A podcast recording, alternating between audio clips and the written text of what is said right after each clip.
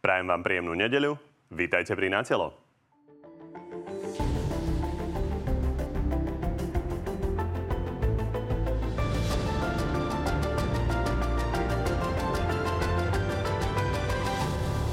Zdravotníctvu hrozí o niečo vyše týždňa kolaps. Vláda sa ale včera s lekárskymi odborármi nedokázala zhodnúť ani na čase stretnutia. Prišli sme aj dnes k úradu vlády, ktorý je zavretý. My sme žiadali skoršie stretnutie, ale druhá strana nám dala termín na pondelok ráno. Ja som jasne povedal, že v pondelok nemôžem. Že rád budem rokovať sobotu, nedeľu. Kríza v zdravotníctve rozkývala aj koalíciu. Boris Kollár opäť raz hrozí pádom vlády. Pokiaľ sa nedohodnú a tí lekári odídu a zdravotný systém skolabuje. Opozícia kritizuje vládu aj pre migráciu a pokúša sa znova odvolať Romana Mikulca. Už po ôsmy raz. Neschopný minister, ktorý ešte aj ohrozuje túto krajinu. Ak chceme migráciu zvládať, tak ju musíme zvládať na vonkajších hraniciach a nezavádzať kontroly.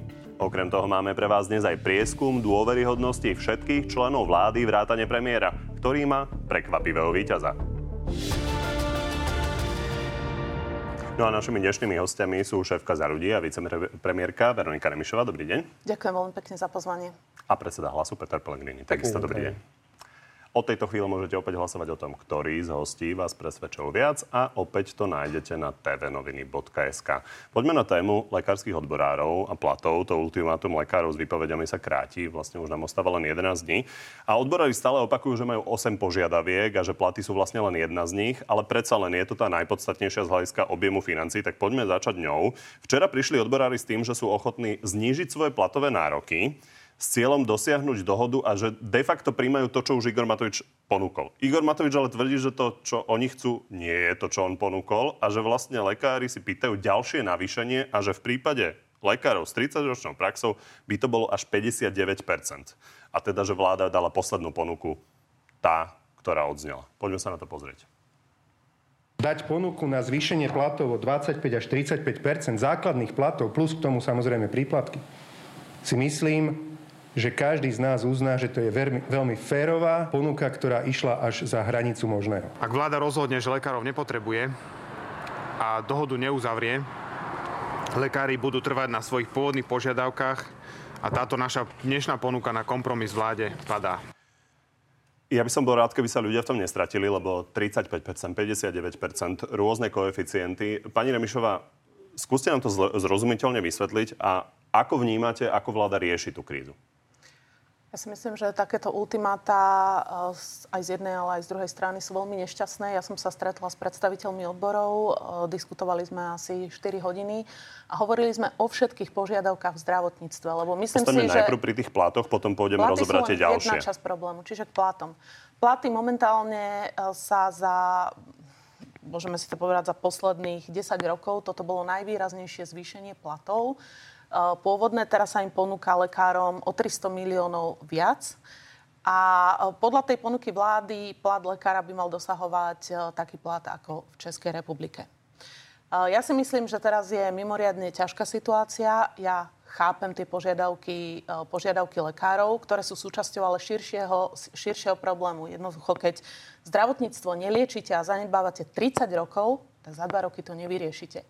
Ale v každom prípade... Prvá vec, myslím si, že memorandum s vládou, ktoré bude zaväzovať aj nasledujúce vlády, to znamená cestovná mapa systémových zlepšení v zdravotníctve je mimoriadne potrebná. Zvýšenie platov áno, podporujem, ale samozrejme máme nejaký rozpočtový limit, čo si ešte môžeme dovoliť a čo už nie. V tomto smere ste na strane a... Igora Matoviča v tom zmysle, že to, čo ponúkol, má byť tá posledná ponuka? Ja si myslím, že ten kompromis musíme nájsť. Musíme ho nájsť z dôvodu toho, že každý z nás bol pacientom, bude pacientom a nemôžeme si dovoliť, aby dvetisíc lekárov zo zdravotníctva odišlo. To znamená, kompromis sa musí nájsť. Môže to byť niekde uprostred, ale jednoducho ja budem bojovať v koalícii, aj to robím, za to, aby kompromis sa našiel. Čiže pripúšťate ešte ďalšie navýšenie. A pripúšťam ďalšie navýšenie. Ešte tretia vec, čo chcem povedať, je veľmi dôležité sestry, zdravotné sestry. A na tie sa teraz trochu zabúda. S ním K tomu sa dostaneme v zápäti, ale necháme uzavretá. Reagovať pána Pellegriniho. Ale to sú ďalšie sú požiadavky, ku ktorým sa dostaneme. A pán Pellegrini, v opozícii sa najľahšie teda hovorí, že daním čo najviac. Ako vnímate vy tie platové požiadavky lekárov? Sú prehnané? Na úvod chcem povedať, že takto sa vládnuť naozaj nedá.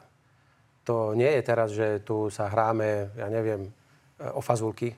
Tu hovoríme o zdraví a životoch obyvateľov tejto krajiny a ten termín a ultimátum odborového zväzu a tých obrovského množstva lekárov vyprší o desať dní asi. Tak mi potom vysvetlíte, ako sa môžeme pozerať na také zábery, kedy si odkazujú cez, cez verejný priestor. Ja vtedy môžem, ty vtedy nemôžeš a ja vtedy prídem. Dnes som čítal zase nejaký status Igora Matoviča, že sedia na úrade vlády a čakajú, či vôbec niekto dnes príde ku ním na rokovanie, boh vie, či vôbec niekoho pozvali. No toto je ale absolútny chaos v priamom prenose a toto je už hazardovanie so životmi občanov Slovenskej republiky a takto nemôže vyzerať vláda. Keď máte takýto problém, odborári tie svoje požiadavky už hovoria niekoľko mesiacov. Nechávať si to zase dobre, na posledný deň. Povedzte nám ale, ako vidíte tie platy, aby sme mohli potom rozdať tie ostatné. Ja som tiež rokoval s odborovým zväzom. Nás navštívili tiež ako, ako opozičnú stranu. A musím povedať, že tie požiadavky sú primerané a zvládnutelné. A nemyslím si, že sa to musí teraz zadrhnúť na nejakom nula celá nula tri percenta, pokiaľ vláda má ochotu sa s odborármi dohodnúť. Len si treba za svoj sadnúť a rokovať. A ja si myslím, že tá cesta je e, správna. Len treba mať chuť a nie teraz sa vyhovoriť, že v pondelok idem do Holandska ako premiér a nemám na nich čas. Padá tu zdravotníctvo úplne na kolená a pokiaľ tá vláda neurobi niečo zásadné, tak sa môže stať, že mnohí tí lekári, chudáci nakoniec aj využijú tú neochotu vlády, aby nakoniec odišli mimo systém, možno aj do dôchodku a tak ďalej. Hoc ešte mali v pláne podržať zdravotníctvo chvíľku nad vodou. Takže je to hazard a je to absolútna neschopnosť. Veď keď, keď už sa naozaj teraz rozprávame o, o percente, to nie sú také zásadné sumy, tak treba tým lekárom ísť v ústretí. Ale nehovorím teraz ako opozičný politik, že rozdávajme. Len, viete, to má iné momenty. Mnohí lekári už takéto platy majú, ale majú ich ako zmluvné platy, nemajú ich garantované v zákone. Nie sú oprávneným nákladom pre zdravotné poistenie. Čiže to má viacero, viacero následkov a mne sa nepáči hlavne ten spôsob, ako sa hazarduje. A viete, trochu mi to pripomína, tým budem končiť, že či opäť zasa nepotrebujeme to mesiášské à la Matovič, že počkajme až do posledného dňa a on vtedy zase ako Fénix priletí z neba a začne toto všetko zachraňovať. Lebo neviem si to inak vysvetliť, prečo ich šponujete dovtedy, až sa tá struna roztrhne. Pani Remišová sa pousmiala. Nie je toto taká taktika? Že sa to napokon ukončí naozaj tak, ako pred desiatimi rokmi po pár dňoch výnimočného stavu? Takto, že... Núdzového stavu teda? Ja by som bola veľmi nerada, keby k núdzovému stavu vôbec prišlo. A v tom zmysle uh, som s lekármi aj rokovala. Jednoducho, keď sa chceli stretnúť, tak bez akýchkoľvek odkladov uh, som sa s nimi stretla. Ale ešte raz hovorím, že platy sú len jedna časť, uh, jedna časť problému. Doteraz platy lekárov boli, sa upravovali podľa priemernej mzdy. Čiže bolo tam každoročné zvýšenie. Toto je približne graf, ako sa zvyšovali platy lekárov v jednotlivých rokoch. Hej, tu máte rok dvetisícsedemnásť, osemnásť, devätnásť so špecializáciou, bez špecializácie. Zvyšovali sa v priemere o päťdesiatsedem, šesťdesiatšesť, šesťdesiatšesť eur. Vtedy to problém nebol, teraz to problém je. Teraz to prvé navrhované zvýšenie bolo o štyristodvadsaťjeden zo, rokov so, so špecializáciou a o dvestosedemdesiatdeväť bez špecializácie. Čo myslíte tým, čo odtedy hovoríte, že vtedy pardon, problém nebol a teraz to problém je? Odtedy, odtedy uh, tá uh, požiadavky uh, aj vláda akceptovala ešte ďalšie zvýšenie. To znamená, že by sa dorovnali platy lekárov, by boli približne také, ako sú v Českej republike. Rovnaké. Uh, keď sa ma pýtate, že či to vtedy problém bol a nie, tak uh, tento automat tu platí, uh, ako ste povedali, od Radičovej vlády pre lekárov. Automat zaviedla, uh, zaviedla do praxe Radičovej vláda. A dlhé roky sa to zvyšovalo od minimálne sumy tridsať, päťdesiat eur alebo dvadsaťšesť eur. Teraz to problém je, ja to chápem, z dôvodu toho, že zdravotníci sú vyčerpaní po covide. Remišová, rozumiete tomu, že to vyznelo tak, že lekári sú nejakým spôsobom, tak ako to naznačujú niektorí koaliční poslanci, napojené na opozíciu a Smeru to nevyčítali. Nie, nie, nie, nie. Tak ide mi o to, že či to vnímate tak, že je to nejaká hra, že keď sú tu také vlády, v ktorých vy ste napríklad členkou, tak sú tie požiadavky, kdežto keď je tam pán Pellegrini, tak nie sú. To, ja to takto Čiže vôbec, nevnímate to vôbec tak. To takto nechcem stavať do takejto polohy. Jednoducho mali sme tu pandémiu covid a lekári sú vyšťavení. A ja som čítala aj status, ktorý zdieľal pán Vysolajský o pani primárky z detskej nemocnice v Košiciach, ktorá hovorí o celkovom vyčerpaní. No, ja to poznám aj z vlastnej rodiny. Môj otec bol lekár, čiže my naozaj sme nemali Vianoce, nemali sme Silvestra, pretože keď zazvonil telefón, tak otec išiel do služby, prípadne na Vianoce slúžil. Mám tetu, ktorá je pediatrička, ktorá je v regióne najstaršia pediatrička, mohla si užívať už desať rokov dôchodok, ale stále tam slúži, pretože nemá ten región pediatra. A toto je problém, ale netvárme sa, že to je problém posledných dvoch rokov. Toto je problém, ktorý tu vznikol tridsať rokov. Zdravotníctvo bolo zanedbávané. Bolo drancované, bolo rabované, bolo sprivatizované. Kedysi zo zdravotníctva vybrali súkromné skupiny tie čerešničky na torte. To znamená, že štátu ostali také tie najfinančne najzaťažujúcejšie oblasti. S tým súvisia aj tie ďalšie požiadavky lekárskych odborárov. Poďme sa na ne pozrieť. Tuto vidíme napríklad preplácanie nákladov zo zadlžené nemocnice, dodržiavanie minimálnych personálnych predpisov, čiže de facto dodržiavanie zákonníka práce. Pán Pellegrini, faktom je, že tieto veci sa nám tu hromaždili.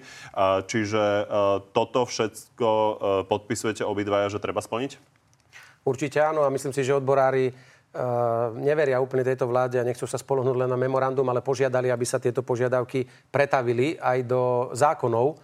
A nie je problém, veď vláda vie pri hociakých iných blbostiach prichádzať s krátenými legislatívnymi konaniami do parlamentu. Nech to naformulujú do zákona, my to samozrejme podporíme. Tak hovoríme o nedostatku lekárov, preto sa pýtam, prečo ste nepokračovali v systéme, ktorý som sa ako premiér pokúšal zaviesť, nahradiť zahraničných študentov na, na fakultách slovenskými. Na dva a pol roka či na tri ste to zrušili a teraz s tým prišiel Igor Matovič ako s veľkým e, objavom, že on ide znovu požiadať, aby prijalo sa viacej Slovákov na naše slovenské fakulty. To sú všetky chyby, ktoré ste na tri roky prerušili, tie trendy, ktoré v tom zdravotníctve e, nejakým spôsobom boli nastavené správne. Prerušili ste a zastavili ste rekonštrukcie nemocníc, Rooseveltovú v Bystrici, Ružinovskú. Nepokračovali ste intenzívne vo výstavbe Rásoch, len teraz sa už chcete nejakým spôsobom hrábať z plánu obnovy. Aj tak to nedokončíte, lebo to bude x, x, x krát drahšie za tieto ceny a z plánu obnovy postavíte možno tak tretinu toho celého. A viete, a to, že ste to na tri roky zastavili, možno svedčí aj ten váš graf, ktorý ste tu pred chvíľou ukazovali, lebo roky dvetisícdvadsať, dvadsaťjeden, dvadsaťdva, kedy vládnete, ste tam nedali. Len ste tam dali rok dvetisícdvadsaťtri a končili ste rokom dvetisícdevätnásť. Takže viete, mnoho vecí ste zastavili na tri roky a ja súhlasím. Áno, aj my sme mali ešte viac urobiť pre zdravotníctvo. Ale teraz musíme vychádzať z aktuálneho stavu. A teraz nám už nepomôže hovoriť, čo bolo v minulosti. Musíme sa pozerať dopredu. Hazardujete s unaveným zdravotníckym stavom. Hoci ste mali plné reči, že sú v prvej línii, v prvej línii, v prvej línii. A teraz vidíte, že sú unavení, sama ste to povedali, že sú vyšťavení a necháte ich ešte desať dní čakať, či nakoniec majú alebo nemajú odísť. Veď to už je neúcta k ním. Prečo ste to nepovedali napríklad v piatok? Vybavené, budeme to spraviť občania, lebo teraz to už nie je len o lekárov. Občania sa pozerajú na tieto zábery. A občania sa boja, že pre Boha, čo keď pätnásteho decembra ochoriem a budem potrebovať akútnu zdravotnú starostlivosť, kto mi ju poskytne? Čiže pozor, už aj národ sa bojí.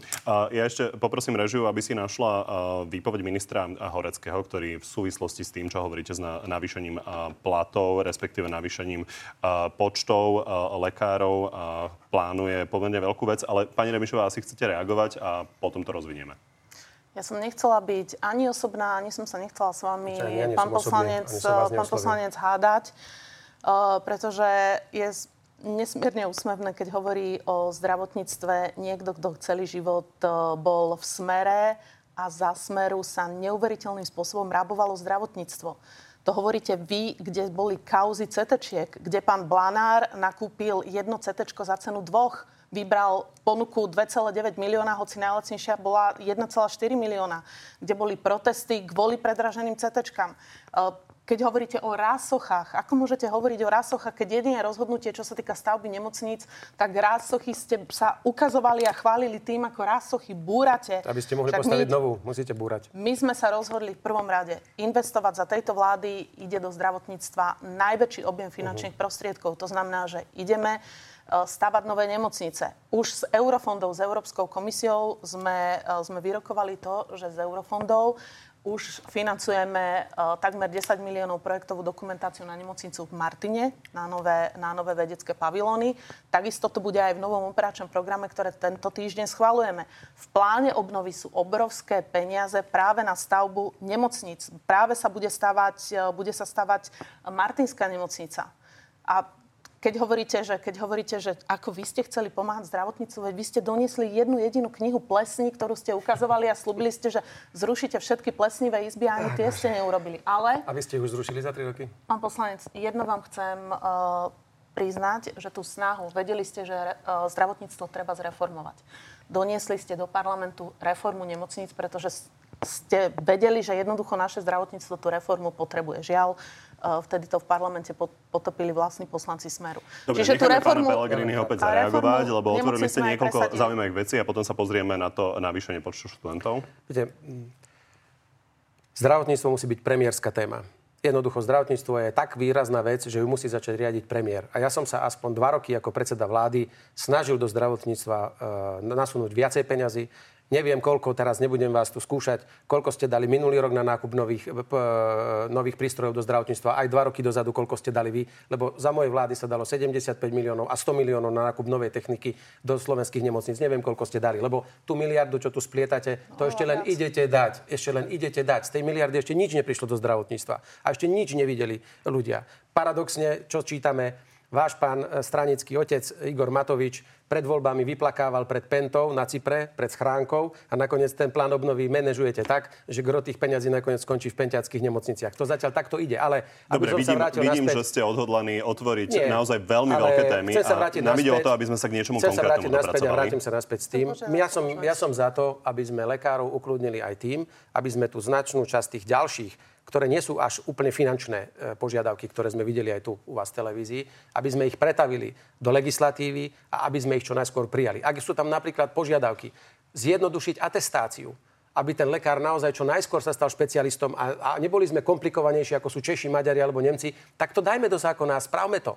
Ak máme problém so sestrami, vráťme sa k stredoškolským sestričkám, veď pre Boha to tu fungovalo celý život. osemnásťročná baba dostala modrú sukničku, biely čepček, sponku a išla do nemocnice a fungovala úplne, úplne z fleku. A toto poďme, a to sa dá všetko robiť, len treba zmeniť vyhlášky, nariadenia a tu ja podávam pomocnú ruku. Ak vláda nemá dnes väčšinu, my im pomôžeme všetky tieto požiadavky legislatívneho charakteru schváliť. Naozaj poďme to skôr no, ukončiť, lebo je to veľmi zlé. Z tých požiadaviek, ktorú lekári majú, je zastabilizovanie vzdelávania. Hovorilo sa o tom, že by sa mohlo prijať viac medikov, ale zdá sa, že vláda teda nechce trocháriť a chce opäť nejaké oveľa väčšie projekty. Minister Horecký práve hovoril, že ak by sa nepodarilo zlučovanie univerzít, na ktoré máme vyčlenených vyše sto miliónov eur v pláne obnovy, tak má nový plán, ako ich minúť. Pozrime sa na to. Už teraz pracujeme na scenári B, aby sme tie prostriedky alokovali, napríklad na vznik nových lekárskych fakult. Kde? Tam, kde bude vôľa z dola tieto lekárske fakulty založiť. V akom meste? Napríklad, možno by to mohlo byť aj v Prešove. Pani Remišová, toto je s vašim posvetením šéfky Eurofondového ministerstva? Pán minister školstva hovorí o pláne obnovy. My máme v program Slovensko, ktorý tento týždeň schváli Európska komisia a sme šiesti zo všetkých dvadsiatich siedmich krajín. Ale pán Horecký myslí na prostriedky, ktoré sú vyčlenené v pláne obnovy. Samozrejme, plán obnovy neriadite len vy, to bez pochyby. Len sa pýtam na to, vzhľadom na to, že toto by bolo treba vyrokovať v Bruseli a určite by to nebolo jednoduché a vy máte s tým pomerne veľké skúsenosti. Toto je reálny plán? Je to reálny plán. Myslím si, že počet študentov určite treba navýšiť. A zase, keď hovoríme ešte, môžeme sa vrátiť k celkovému komplexnému problému zdravotníctva. Čiže prvá vec je navýšenie študentov. Tam výsledky neuvidíte hneď. To je niekoľkoročný proces. Ostaňme pri tomto pláne. Čiže vy by ste boli za to, aby nové lekárske fakulty vznikli na Slovensku? Potrebujeme profesorov, potrebujeme vybavenie, lekárske fakulty áno, pretože problém v Bratislave, v Martine, ktorý, ktoré avizovali vysoké školy, bol, že nestíhajú, nemajú dostatočné množstvo pedagógov. Čiže je to komplexný problém, na ktorý sa tak aj treba pozrieť, ale áno, myslím si, že ak sa nebudú zlučovať univerzity, čo bolo predpoklad v pláne obnovy, ak nie je vôľa zo strany univerzít, tak si myslím, že toto je dobrá alternatíva na riešenie. Pán Pellegrini, nové fakulty? Najprv by som išiel štýlom zníženia zahraničných študentov. Dnes naše fakulty lekárske majú skoro možno štyridsať až štyridsaťpäť percent, ak nie päťdesiat percent všetkých študentov zahraničných a majú z toho dobrý príjem do rozpočtu, pretože asi z rozpočtu nedostávajú toľko, koľko treba robiť. Preto by som sa vrátil k tomu, čo som ešte ja začal v roku dvetisícdevätnásť. Ešte znížme zahraničných študentov, navýšme im ešte viacej zdroje. A tam e, máme minimálne niekoľko stoviek nových e, absolventov, alebo teda novoprijatých študentov. To už teraz chcú znovu zaviesť. To, to som rád. Koalícia to som ohlasila rád. S tým, že sa dofinancuje ano, ten výpadok, ktorý... Pani Remišová, ale to je super, že ste to oznámili, len neviem, prečo ste to na tri roky zrušili, keď to fungovalo ešte za mojej vlády. Viete, to ma najviac štve na tom. Preto som úplne z toho až na nervy, že teraz s tým prichádzate a mali ste to len nechať ísť. Už by sme mali ďalších päťsto prvákov za tri ročníky v školách. Ale mám obavu, mám obavu, že či keď postavíte novú fakultu, hodzaj v Prešove, kto na nej bude učiť tak, aby bola primeraná kvalita tých absolventov, pretože to nie je len urobiť fakultu. Nie som si istý, či máme dosť lekárov, profesorov, docentov, ktorí budú ochotní učiť a poďalšie, či budú potom vytvorené samozrejme aj v príslušnej nemocnici miesta, kde budú chodiť na prax e, samotní medici, pretože oni musia chodiť niekde k lôžkam, ktoré sú vykázané ako e, učebné lôžka, viete. Takže tu mám, pod, tu mám pochybnosť, že fakultu je ľahko postaviť, len nie som si istý, kto tam bude učiť, keď máme málo lekárov. Pani Remišová, asi, asi chcete reagovať a potom záverečná otázka k tomu. Ja sa vrátim ešte k požiadavkám. Hovorili sme, že sa ešte vyjadríme k jednotlivým požiadavkám, čo sa týka zdravotníctva. Preto hovorím, že to nie je problém len o platoch lekárov, ale je to problém o celom systéme. Prvá vec. Systém dé er gé, to znamená platba za diagnózy.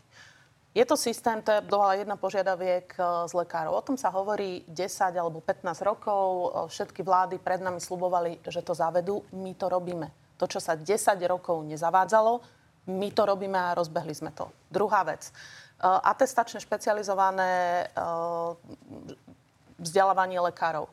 Veľmi dôležité. Áno, ide sa to robiť. Pretaví sa to do vyhlášiek a zákonov tak, aby to bolo minimálne také, aby to zodpovedalo štandardom ostatných krajín. Vieme, že naši lekári cirkulujú dlhé roky, kým sú atestovaní. Keď som diskutovala aj s odbormi, áno, vyžadujú sa rôzne, napríklad musia napísať na záver prácu, hoci v podstate tá atestácia je o praktických, o praktických vedomostiach. Čiže určite sa to dá uľahčiť, určite sa dá systém zefektívniť. Rušíme, rušíme poplatky, ktoré tam mali za vzdelávanie. To je už urobené. Čiže mnohé veci z tých požiadaviek, ktoré lekári chcú, tie robíme a opäť poviem, že jednoducho celý, celých tridsať rokov sa tento systém neriešil. Áno, ale tu je logická ďalšia otázka, prečo vec sa toto nedalo vyriešiť v lete a tým pádom by ste sa dneska mohli baviť napríklad už len o tých platoch alebo to mať vyriešené. Veľa z tých požiadaviek je vyriešených. Ďalšia vec, ktorá... Lekári tvrdia, že nie, takže preto, preto sa tu o tom bavíme. Tak však bol schválený zákon v parlamente, ktorý podporili aj opoziční poslanci. Čo, čiže ten graf, čo sme videli, spomenené. Ten bol spred, myslím, desať dní a oni označili... Uh, Myslím, že sedem z ôsmich za nesplnené, takže asi to nebolo teda už vyriešené. Pán Pellegrini, zase druhá logická otázka je to, že vy ste mali na starosti ako smer zdravotníctvo. Systém dé er gé je naozaj niečo, čo by mohlo vyriešiť financovanie nemocníc. Pán Raši bol napokon ministrom. Prečo ste to nezaviedli za tie roky? Je pravda, že sa to nepodarilo presadiť. A ja si myslím, že tak, ako som sa pokúsil presadiť e, samotnú reformu nemocníc, ktorá nakoniec troskotala na neochote poslancov, lebo do toho vniesli viac politiky ako, ako odbornosti, tak by nasledovala aj minimálne celá aktivita ohľadom dé er gé, pretože áno, tu ide o zjednotenie výkonov, to znamená, odvtedy by platilo, áno, priznávam, mohlo to už platiť, že či vám budú operovať slepé črevo v súkromnej hyper-super nemocnici, ja neviem, kde tu na Boroch, alebo v štátnej nemocnici v Košiciach, tak Všeobecná zdravotná alebo iná zdravotná poisťovňa musí zaplatiť rovnakú sumu jednej aj druhej, nie podľa toho, kto si akú lepšiu zmluvu kde s kým dohodol. Takže súhlasím, keby to platilo dnes, bolo by podstatne realistickejšie a čistejšie, transparentnejšie financovanie jednotlivých výkonov a nemocnice by presne vedeli, na čom sú. No, to ja to len uzavriem, že vidíte, to zdravotníctvo je mimoriadne komplikovaná téma, že vôľa tu sa nedá upreť, že pán Pellegrini, a kvôli tomu odstúpila aj jeho ministerka zdravotníctva. Čiže tá vôľa sa tu nedá upreť a není ľahké tie reformy presadiť a my sme to urobili. Takže tá neustála kritika, ako sa nič nerobí, zanedbáva, vôbec nie je oprávnená. Čiže veľa krokov, ktoré sa nerobili a nenašla sa na ne politická vôľa, pretože nepopulárne, pretože to je ťažké, pretože to je komplikované, tak sa teraz robí. A ešte vás doplním, čo sa týka nemocníc, tak aj z eurofondov, z regionálneho programu uh, financujeme uh, mnohé oddelenia, centrálne príjmy, uh, neonatologické oddelenia, čiže veľ, veľmi veľa oddelení bolo zrekonštruovaných a išli desiatky miliónov do regionov, do nemocníc. Dobre, uzavrime to tým, čo povedal Boris Kollár nedávno. Opäť raz pohrozil predčasnými voľbami v prípade, že by tie výpovede naozaj padli a že by zdravotníctvo naozaj skolabovalo. Poďme sa na to pozrieť. Ja sa po toto nepodpíšem. Čiže predčasné voľby? Áno, určite predčasné voľby. Pani Remišová, reálne vám hrozí rozpad vlády kvôli tomuto? Tak, tak Boris Kollár ako na bežiacom páse hovorí, že odíde z koalície. Ja si myslím, že sa dohodneme. Ja sa za to osobne zasadím a musíme sa dohodnúť, lebo hovorím, zdravie to je pre ľudí najdôležitejšia vec. Nič iné dôležitejšie nie je. Dal by pán Boh, aby konečne Boris Kollár splnil svoj sľub. To by bolo pre Slovensko najlepšie. Poďme sa zastaviť ešte pri ďalšej veci. A to je migrácia. Aspoň nakrátko, opozícia sa snaží vlastne opäť odvolávať Romana Mikulca. Minister vnútra bol ale tento týždeň na hraniciach s Maďarskom, kde máme štyridsať našich policajtov, ktorí pomáhajú chrániť srbsko-maďarskú hranicu. A opäť tam zopakoval, že vlastne zavedenie kontrol na slovensko-maďarských hraniciach by bolo porušenie pravidel Schengenu a že to rozhodne mieniť, ne, nemieni robiť. Minister vnútra, ktorý sa so svojím maďarským kolegom zhodol. Sme si aj s ministrom Českej republiky, pánom Rakušanom, dohodli, že budeme spoločne tlačiť aj na iné krajiny šengenského priestoru tak, aby naozaj ten efekt ochrany vonkajšej hranice bol, mal svoj zmysel. Pán Pellegrini, vy tú situáciu vlastne už týždne kritizujete. Aké je vaše riešenie? Zaviesť kontroly na hraniciach slovensko-maďarských? Určite. Ja chválim, že Slovensko, tak ako aj za našej vlády, je prítomné v Maďarsku a pomáha chrániť vonkajšiu hranicu so Srbskom. Ja si myslím, že my máme problém na dvoch miestach. Určite zneužili nelegálni migranti aj situáciu na Ukrajine a v prvé momenty, neviem, aká je situácia aktuálna, ale v prvých týždňoch a mesiacoch prechádzali cez ukrajinskú hranicu nie len ukrajinskí utečenci pred vojnou, ale aj rôzni, uh, rôzni utečenci z iných krajín, ktorí nemali s Ukrajinou nič spoločné. A napríklad aj rôzni zahraniční študenti z uh, tak, ukrajinských univerzít. Tak, tak ktorí povedať. Ani nevedeli, uh, že vôbec, ako sa volá hlavné mesto Ukrajiny a podobne. Zobrali svoje ale, štáty naspäť. Uh, aby sme, aby sme minister, nezavádzali, lebo tá... Boli tá... tam aj takí, ale aj takí, čo prišli v šlapkách a určite nemohli no. utekať v šlapkách. Boli, boli tam boli rôzni napríklad Indovia, ktorí študovali ale na Charkovskej univerzite, aj, takže aby sme neriešili... Dobre, ale zase, ale tam prišli aj takí, ktorí nemali nič zo školami. A jednoducho aj o takých vieme, aj takí tu boli a naša vláda to veľmi dobre vie, len o tom nehovorí, že jednoducho to bola deravá hranica ako rešeto a možno aj za nejaké poplatky a, a tie gengy si našli tam tie cesty. Aj to tam sa dialo. Ale momentálne nerozumiem, ako môže minister vnútra povedať, že kontrola našej hranice napríklad s Maďarskom by bola porušením šengenského priestoru, keď to robí Rakúsko vo vzťahu k slovenskej hranici a robí to Česko vo vzťahu k slovenskej hranici. Tak čo sme my menej cenný štát? Tak prosím vás pekne, akým spôsobom je tento minister schopný obraňovať záujmy Slovenskej republiky? My sme sa vlastne dostali do situácie, keď nám tieto dve krajiny ukázali, čo si o nás myslia. Považujú nás za deravú krajinu, cez ktorú si tu mírnych zdírnych schodia dodávky plné migrantov a jednoducho museli prikročiť na kontrolu hraníc so Slovenskom a kontrolu hraníc Rakúšania so Slovenskom. Veď to je medzinárodná blamáž a hanba. Jednoducho, keby si Slovensko robilo svoju robotu tak, ako si má, tak by Česko a Rakúsko k takýmto opatreniam nikdy nepristúpilo. A preto áno, riešením je aj preventívne opatrenia a kontroly a toho kúsku hranice, pretože my máme s Maďarskom hranicu väčšinou chránenú Dunajom a cez Dunaj nikto neprepláva v takomto zimnom období, ale tých sedem alebo desať kilometrov tu od Bratislavy k Rajke a tým smerom, tak to treba na, nakoniec, ja myslím, demonštrovať silu a ukázať a vyslať jasný signál, že Slovensko si tu nedovolí púšťať po svojom území hocikoho len tak, ako sa mu zachce, pretože to sú sofistikované gangy, ktoré sledujú, čo v ktorej krajine funguje a oni si vždy nájdu ten najoptimálnejší variant. A žiaľ dnes Slovensko je jednou z najoptimálnejšou cestou pre týchto pašerákov ľudí, aby ich cez Slovensko lifrovali ďalej. A to sme už tu veľa rokov nevideli a je to podľa mňa zlyhanie bezpečnostných zložiek na čele s ministrom vnútra. Pani Remišová, faktom je, že tie kontroly na československej hranici sú, tie problémy pretrvávajú. No, čo sa týka zavretia, zavretia maďarskej hranice, slovensko-maďarskej hranice, ja to pokladám za také veľmi zjednodušujúce až incitné riešenie, pretože jednak mimoriadne skomplikujeme život našim občanom, ktorí pracujú, bývajú v Rajke, skomplikujeme prevoz tovarov a nie je to riešenie zatvárať vnútorné hranice Schengenu. To nie je riešenie.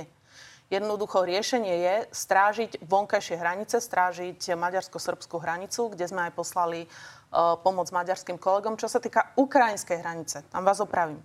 Európska komisia naopak uh, pochválila Slovensko. My nemáme absolútne žiadny problém na našej von, na našej vonkajšej hranici, ktorú máme s Ukrajinou. Ja lenže v čom Čiže... opravujete, čo som iná povedal?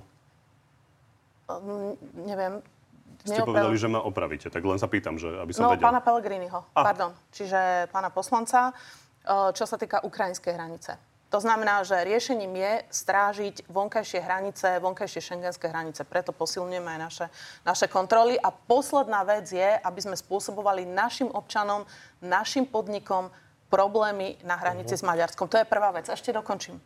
Uh, druhý taký širší pohľad uh, na vec je ten, že Je to vec, ktorú treba riešiť na európskej úrovni. Momentálne by sa, ja si myslím, že azylová a migračná politika Európskej únie by sa mala zmeniť, by sa mala sprísniť. Jednoducho nemôže byť Európska únia teraz útočiskom pre všetkých z celého sveta, ktorí, ktorí utekajú do Európskej únie, aj z krajín, kde nie je aktívny, aktívny konflikt. Pretože časť utečencov pochádza z krajín, kde momentálne nie je vojna. To znamená, že na európskej úrovni migračná azylová politika by mala byť prísna. My máme problém, ktorý je susedný problém, to znamená, že ruská agresia na Ukrajine, Ukrajine e, chceme pomôcť, ale teraz zachráňovať migrantov z celého sveta. Jednoducho Európska únia na to nemá kapacitu, vyvoláva to obrovské politické tlaky. Uzavrime to. Ustojí to, Roman Mikulec, to odvolávanie? Lebo počas tých siedmich predchádzajúcich ho podržala es a es a teraz poslanci Sme rodina. Je otázne, ako sa k tomu postavia? Ja verím, že Roman Mikulec to ustojí. My samozrejme návrh, návrh opozície na jeho odvolávanie. Ako sa k tomu postavia tí poslanci Sme rodina, ktorí boli za jeho odvolanie? To si musíte zavolať Borisa Kollára a spýtať sa ho. Či nemáte informácie? Informácie, ktoré mám, sa môžu pri Borisovi Kollárovi zo dňa na deň zmeniť. Čiže najlepšie bude, keď položíte otázku priamo jemu. Dobre, tak poďme. Uh... keď sme už hovorili aj pánovi Mikulcovi, Lengvarskom a podobne, aj ministrovi školstva Horeckom, sa pozrieť na avizovaný prieskum dôveryhodnosti, ktorý ich napokon zahrňa, keďže sú to vlastne všetci členovia vlády, aj vrátane premiéra. Na úvod, váš tip, dáma pán, kto sa mohol nejak výraznejšie pohnúť od apríla, kedy sme to naposledy merali? Pán Pellegrini, máte nejaký tip? No, budú tam asi aj noví ministri, neviem, či už boli v tom predchádzajúcom. Tí sa nemôžu pohnúť, sa lebo nemôžu vtedy pohnúť, ale možno, že minister hospodárstva, ktorý pôsobí mediálne celkom kompetentne, podľa mňa môže byť celkom, celkom vysoko. Mám pochybnosť, že či náš pán premiér je vôbec jednotka dôveryhodnosti. Ja novým členom vlády prajem dobré čísla, aj keď si myslím, že za nich hovoria výsledky. Tak sa poďme na to pozrieť. Vidíme, že najdôveryhodnejším členom vlády je minister práce Milan Krajniak, ktorému verí tridsaťjeden percent z nás. A druhý je ďalší nominant Sme rodina Andrej Doležal s tridsať percent. Tesne za ním je minister zdravotníctva s dvadsaťdeväť percent. No a až na štvrtom mieste je premiér s dôveryhodnosťou dvadsaťšesť percent.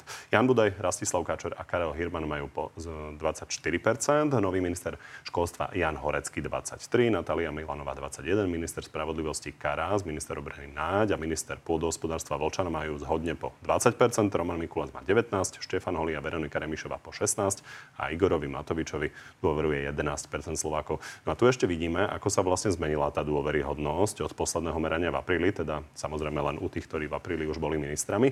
Vidíme, že najviac si polepšil Milan Krajniak o päť percent, naopak najviac klesli Jan Budaj a Eduard Heger o šesť percent, respektíve sedem percent. Pani Remišová, čo na to hovoríte? Vy ste jedna z najmenej dôveryhodných, napriek tomu, že ten váš rezort nie je nejak ťažko skúšaný tými krízami.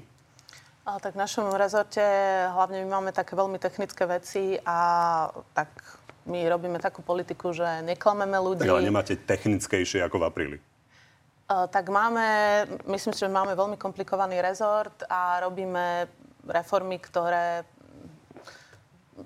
Ne, ne, nechcem povedať, že sú nezrozumiteľné, ale sú to veľmi technické reformy. Teraz uh, budeme mať ako šiesta krajina uh, z, z dvadsaťsedem krajín schválený operačný program. Sme, za nami je dvadsaťjeden krajín, to znamená, sme krajina, ktorá má kompletne skončené po dvoch rokoch tvrdej driny celé uh, programovanie na nasledujúcich sedem až desať rokov. V í té robíme veľké reformy, ale úprimne, povedzme si, í té je veľmi oblasť, ktorej rozumejú možno pár ľudí. Pán Pellegrini, vy stále hovoríte, aká je nedôveryhodná tá vláda, ale teda pravda je, že niekto vie, aká to dá dôveryhodnosť, ale minimálne u niektorých členov vlády sa to začína otáčať.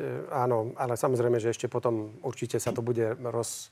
rozpitvávať aj na to, akú mieru nedôveryhodnosti majú niektorí. To sme tam pretože, videli napokon. Áno, lebo tam boli napríklad dvaja, traja ministri, vrátiť, ktorí majú... Že napokon vidia to diváci aj hey, dole v krále. Oni si to pozrú určite. Alebo napríklad pozrite na pána Budaja a pána Hirmana. Hirman má dvadsaťštyri dôveru ako Budaj, ale pán Budaj má až sedemdesiatjeden percent nedôveru, kdežto pán Hirman len päťdesiatjeden percent. Čiže aj to je potom ten opačný... To samozrejme vyplýva z toho, že štvrtina populácie nepozná ešte ministra hospodárstva. A respektíve ho pozná a nevadí im. U pani ministerky Remišovej, pani vicepremiérky, je to tiež až osemdesiatjeden percent na nedôvera.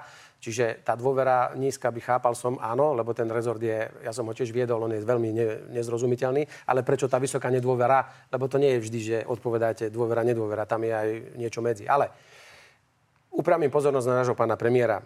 Pán premiér by mal byť minimálne v takýchto prieskumoch na čele týchto prieskumov. Možno sa to v niektorej krajine mení, ale býva pravidlom, že premiér je najsilnejšia osobnosť celej vlády a ten by mal, považ- by mal akoby nejakým spôsobom aj požívať najväčšiu dôveryhodnosť ľudí. Tu sa ukazuje, čo si ľudia o našom premiérovi myslia. Jednoducho, ten človek nie je, prestal byť lídrom týchto dôležitých situácií. Keď ho treba, tak ho nevidno. Potom už vyjde von, e, motá to tam, nie je jednoznačný v tých rozhodnutiach, nechá sa vovliec do, do kadejakých konfliktov, ale nevie tam nejakým spôsobom byť ten líder a riešiteľ situácie. Podľa mňa toto je výsledok, že tí ľudia premiérovi Slovenskej republiky prestávajú veriť a on sa prepadá v tej dôveryhodnosti a predbiehajú ho ministri ako minister dopravy alebo kultúry alebo pôdohospodárstva. Tak to už naozaj svedčí o tom, že je to nie niečo dobré s touto vládou a hlavne s jej vedením na čele. Eduard Heger, a, a dám tam tú trojicu. Tým pádom to tak vychádza. Eduard Heger, Igor Matovič a pani Remišová. No, ak dovolíte, ja sa vyjadrím k pánovi premiérovi.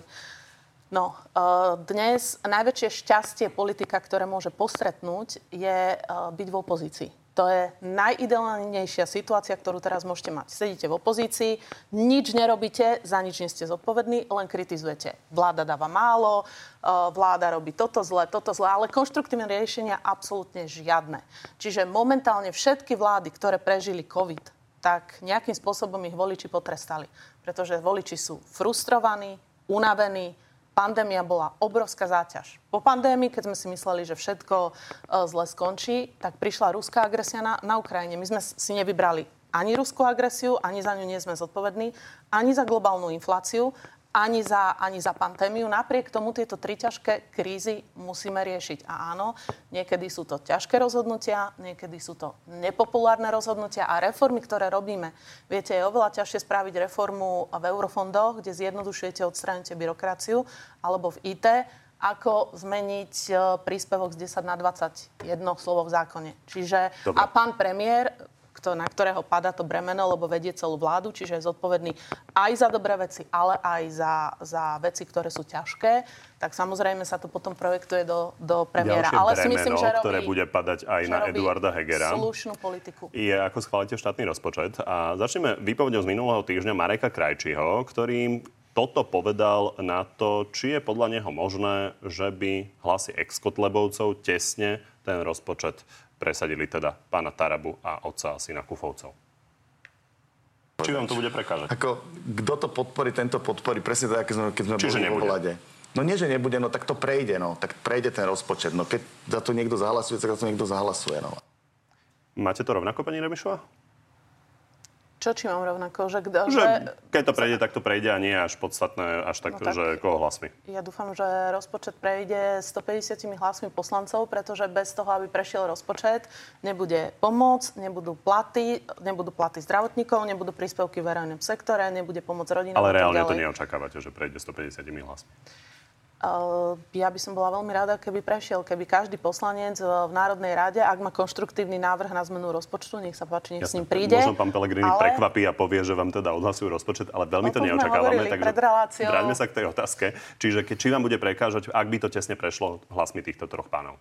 Ešte raz, ja budem veľmi rada, keď za rozpočet zahlasujú všetci. Jasné. A tak. Keď to budú napríklad len títo traja páni a koalícia, tak to stačí a nie je to problém. Ja zase zopakujem to, čo som povedala. Rozpočet, dúfam, však ja vám dávam pomerne jednoduchú odpoveď. Rozpočet je najdôležitejší zákon roka. Od neho závisí, či dostanú podnikatelia pomoc, rodiny pomoc, či sa budú kompenzácie. To znamená, očakávam zodpovednosť stopäťdesiat poslancov, ktorí skladali sľub, že budú slúžiť občanom Slovenskej republiky, mm-hmm. že zahlasujú za rozpočet. To je všetko. Dobre, ja nebudem štvrtýkrát opakovať tú otázku. Samozrejme, diváci si urobia názor na to. Pán Pellegrini, vy to vyčítate koalícii, že hlasuje napríklad s týmito pánmi. Na druhej strane vy im hlasy nemienite dávať. Tak čo im teda principiálne radíte? Ja sa, ja sa spýtam ešte predtým pani Remišovej, že ako hlasovala napríklad za rozpočet mojej vlády, kde sme zvyšovali učiteľom aj všetkým štátnym zamestnancom aj policajtom platy o desať percent.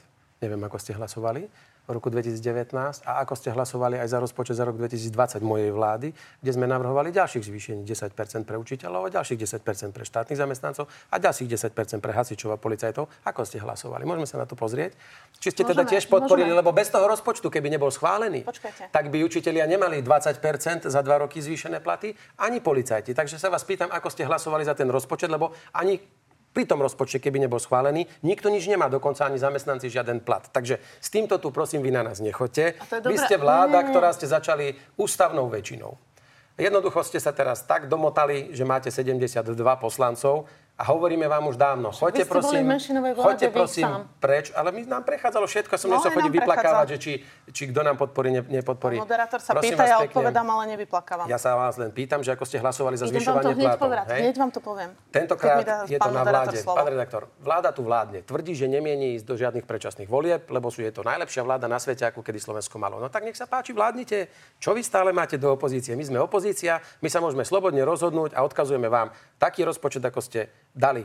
Jednoducho s takými bombami zase pre Igora Matoviča, s takými rezervami, o ktorých nič nevieme, s takým nedostatočným rozpočtom pre zdravotníctvo a iné segmenty vám ho nepodporíme. A keďže ste vláda a tvrdíte, že vládnuť túto krajinu, tejto krajine vliete, nech sa páči, bez nás môžete ukázať, ako to, ako to viete. A ak neviete, tak prosím, choďte preč, vypíšeme predčasné voľby a my už potom schválime to, čo treba. No dobre, vidím, že vás pán Pellegrini pobavil. Myslím si, že nemusíme ďalej glosovať túto situáciu. Je jasné, že vy ste boli proti rozpočtu, keď ho navrhoval pán Pellegrini? Pozor, takto. My sme mali viaceré, viaceré pozmeňujúce návrhy k rozpočtu, ale vtedajšia vláda ani sa s nami odmietla sa baviť. Čiže nech sa páči, nech dajú nejaké, nejaké rozumné návrhy a môžeme sa o tom rozprávať. Čiže v tom je ten rozdiel. Keď bol napríklad návrh na nočnú prácu, ktorý bol pôvodne náš návrh, tak my sme nerobili žiadne také pokrytecké hry, ale sme to podporili. Ale ešte využijem príležitosť, keď sme tu. Vám chcem poďakovať za podporu návrhov Janky Žitňanskej na zlepšenie života zdravotne znevýhodnených. To naozaj kvitujem, že poslanci hlasujú za tieto tak návrhy, ktorí výrazne zlepší kvalitu života zdravotne znevýhodnených, za to zahlasovali. Takže a ešte, čo sa týka spojilo, posledná... A čo vás spojilo tiež, prepáčte, snažím sa stihnúť tie témy, a, takže čo vás spojilo je podpora Rudolfa Kusého ako primátorského kandidáta v Bratislave, ale polícia ho vlastne aktuálne obvinila, že si vypýtal stopäťdesiat tisícový úplatok. Len si pripomeňme, že vy ste vlastne pána Kuseho podporovali. Verím, že uprednostníte zmenu a reálnu prácu pre mesto, než neschopnosť a babráctvo zabalené do okázalého marketingu, ale bez reálneho výsledku. Voľte Rudolfa Kusého. Pán Pellegrini, ako to vnímate v kontexte toho, tak, ako to teraz dopadlo? Vtedy som to vnímal dopadlo? Úplne normálne, pretože sme boli presvedčení o tom, že nechceme podporovať kaviarenského pána primátora Valla, ktorý sadí, sadí, sadí kvety a tak ďalej. Tá Bratislava sa nepohľad, dokonca nevedel minúť ani vládne peniaze, ktoré sme mu k dispozícii ako vláda dali na pozdvihnutie Bratislavy.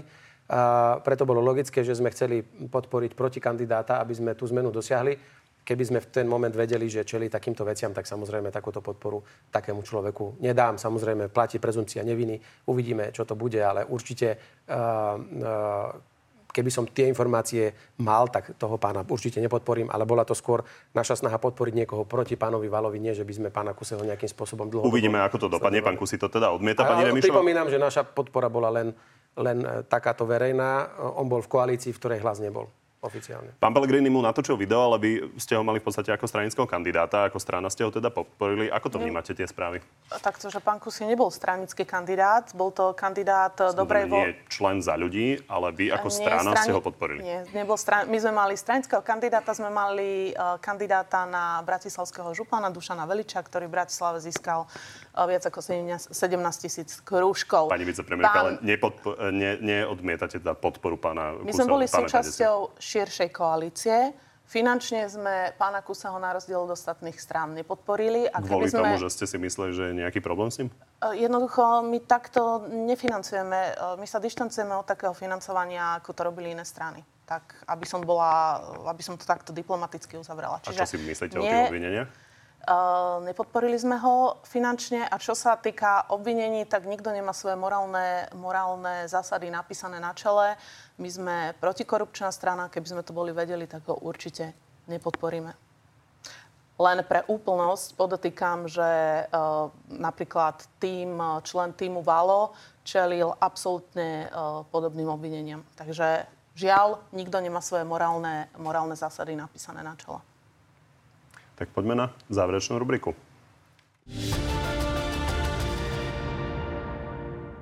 Zvládneme rýchle áno, nie? Na tri otázky každý. Záleží, čo sa idete pýtať.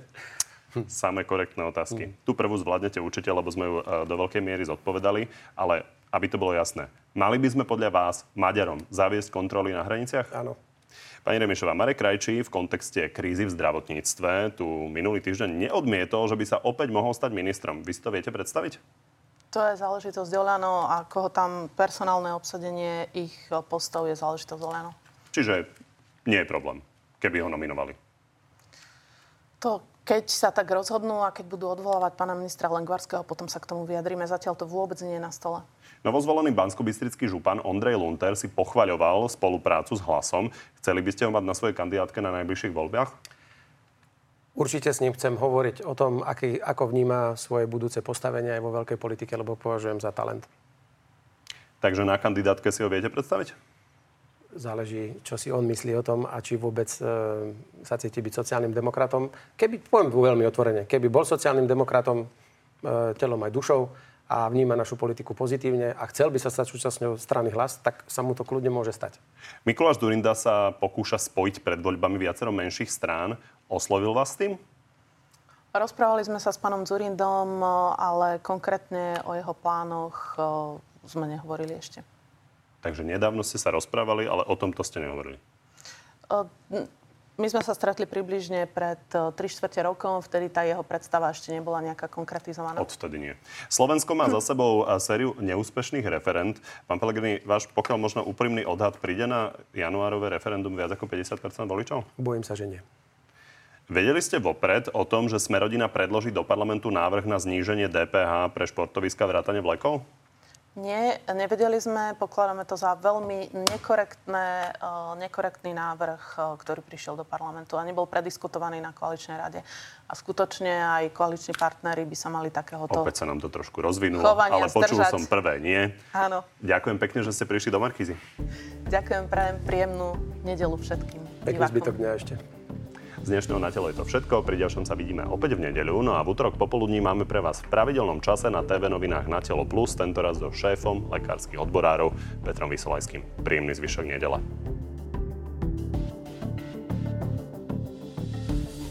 Začnem pani Remišovou. Mária, kde sú tie tablety pre vyškolených seniorov? Tablety, úspešne sme skončili prvú fázu, pilotnú fázu, kde sme vyškolili viac ako tisíc seniorov, tisícšesťsto, ktorí dostali aj tablety. Teraz rozbiehame druhú fázu, kde postupne každý rok chceme vyškoliť okolo tridsať alebo štyridsať. tisícšesťsto seniorov má už tablety. Má už tablety, dostalo tablety. Erik, spýtajte sa prosím pána Pellegriniho, že by bolo pekné ľuďom povedať, že s kým chce vládnuť. Lebo aj my máme červenú čiaru. Kde by som už svoj hlas radšej pánovi Pellegrini mu nedal. Myslím tým možnú koalíciu Hlas, es a es, pé es. Hlas nemá žiaden plán robiť koalíciu so stranami es a es a pé es, ako to prezentujú dve politické strany, ktoré sú našimi súpermi. My sme sa s nikým na ničom nedohodli. My sme vylúčili zo spolupráce Igora Matoviča a Olano a na druhej strane el es en es. K iným stranám sme ešte nezaujili takéto tvrdé stanovisko. Budeme sa ochotní, ak budeme mať tú česť a možnosť spájať iba s tými, čo to myslia so Slovenskom dobre a ktorí nám umožnia naplňať náš sociálno-demokratický program. To je všetko. Robert, či pri šestnástich stupňoch nemá ešte doma pleseň? Nemáme ešte doma pleseň a áno, šetríme nie len doma, ale aj v práci, tam sme síce v nájme, ale robíme všetky možné energetické opatrenia, pretože každé jedno euro za ruský plyn pomáha predĺžovať tento konflikt. Ako by chcel osloviť ľudí, ktorí mu aktuálne neveria a považujú ho za Ficovho učňa? Pozrite, len, len prácou a postupnou a postupnou, nie nejakými veľkými gestami, to sa nedá. Tí ľudia vás budú, budú musieť nejako spoznať. Je problém spoznať človeka cez televíznu obrazovku, lebo nevidia do mojej duše ani do môjho myslenia a častokrát žijú len z toho, čo sa napíše. Naozaj len... Ja budem len pracovať, pracovať, pracovať a uvidíme, či to na tých ľudí potom zapôsobí a si budem vážiť naozaj každého jedného, kto mi v konečnom dôsledku potom tú dôveru vyjadri, ale to len s veľkou pokorou. Nemám nič iné možnosť robiť, len pracovať najlepšie, ako viem. A buď to sa ľuďom bude páčiť, alebo nie. Ladislav, ako to bude s tou petržalskou električkou? Tak už je isté. My sme na to upozorňovali. Ja osobne som pána primátora na to upozorňovala pred dvoma rokmi, že je to prioritný projekt. Je naň vyčlenených sto miliónov v tomto programovom období, ktoré končí do roku dvetisícdvadsaťtri. A že treba k tomu pristúpiť profesionálne a treba sa sústrediť len na tento jeden projekt. Dnes, však to už hovorí aj on, jednoducho do roku dvetisícdvadsaťtri električka z tohto programového obdobia sa prefinancovať nestihne. Áno, ale tak to vieme už pol roka. Ale tam je otázka toho, že či tie peniaze teda prepadnú, alebo ich Bratislava bude môcť použiť na to, čo tvrdí iné em há dé projekty. Tak to je z operačného programu, ktorý riadi pán minister dopravy Doležal a závisí na ňom, ako to vyrokuje s Európskou komisiou. Ale samozrejme je to obrovská škoda, že takýto veľký infraštruktúrny projekt, na, ktoré sú navia- na ktorý sú naviazané ďalšie projekty v Bratislave, sa do roku dvetisícdvadsaťtri nedokončí. Dobre, takže ešte nevieme. To je odpoveď. Otázka na pána Doležala. A na oboch. Aký je jeden í té projekt zaplatený z eurofondov a sú s ním obaja spokojní? Čas pán Pellegrini si nevie spomenúť na tento. Sú toto, obrovské toto množstvo tých projektov, viete, takže ťažko by som teraz jeden, jeden vybral, ale naozaj ja si myslím, že osemdesiat percent tých í té projektov funguje veľmi dobre a ľudia ho využívajú. Rozum, ale najviac sa mi páčila si... Rozumiete tej otázke? Ide o to, čo? Aby ste sa na niečom zhodli a najviac, že či niečo také dokážete nájsť. M, teraz neviem, ako sme ho financovali, ale najviac sa mi pozdáva uh, ten projekt Oversea, kedy si štátni úradníci musia získavať zo štátnych databáz e, dáta a nie naháňať ľudí, aby tam nosili kadejaké potvrdenia, kadejaké rodné listy, ale jednoducho si to medzi sebou sledujú úrady a majú k tomu prístup. To si myslím, že najviac uľahčilo život bežnému človeku. No, uh, toto Pýtali je pro... sa, že aký, hey, aký funkčný projekt, ale toto je projekt, ktorý bol financovaný za predchádzajúcej vlády, to znamená, že sa účtovalo za vyhodenie krabičky od... E- kábla osemdesiatštyri a za vyhodenie krabičky od monitora si účtovali štyristodvadsať eur. Čiže toto je rozhodne projekt, s ktorým nikto nemôže byť spokojný a vyšetruje ho aj polícia. A teraz k tomu, čo sme spokojní, tak urobili sme Slovensko v mobile. Nie, teraz sa pýtal ten divák, že či je taký jeden. Nie je váš najlepší. Či je taký jeden. Uh, život, Pokojne povedzte, vy dvaja sa nedokážete. Život, nie, nie, životné situácie. Životné situácie, to znamená, že narodenie dieťatka, keď sa narodí dieťatko rodičom, nemusia behať po úradoch, nemusia nosiť potvrdenia z jedného úradu na druhý. A s tým je pán Pellegrini spokojný? No dúfam, je. že hej, lebo teraz sme ho spustili, v podstate už myslím, že tridsať tisíc mamičiek, tak to dostalo aj platbu. Ak aj... funguje, tak určite áno. Tak, tak ako aj to Oversea a pani vicepremiérka tiež rozvíja ďalšie, ďalšie aktivity toho projektu, aby čo najviac dokladov sa uľahčilo tak ľuďom. Takže... Ešte posledná dve na oboch. Kto je, respektíve bol lepší minister? Bývalý Gröling alebo súčasný Horecký? Ťažko posúdiť. Pán minister je veľmi krátko, ešte to sa nedá porovnávať. Tak v tom školstve, školstvo má veľmi veľa problémov, mnohé veci neboli dotiahnuté, takže ja verím, že pán Horecký to školstvo skutočne tú kvalitu školstva posunie posunie dopredu. A tomu aj želám na nasledujúce dva roky. Má veľmi ťažkú prácu pred sebou. To neviem, či Kiko bude spokojný s takouto odpovedou na túto otázku, ale tak ešte posledná. Michal, akú jednu otázku by ste sa chceli opýtať jeden druhého?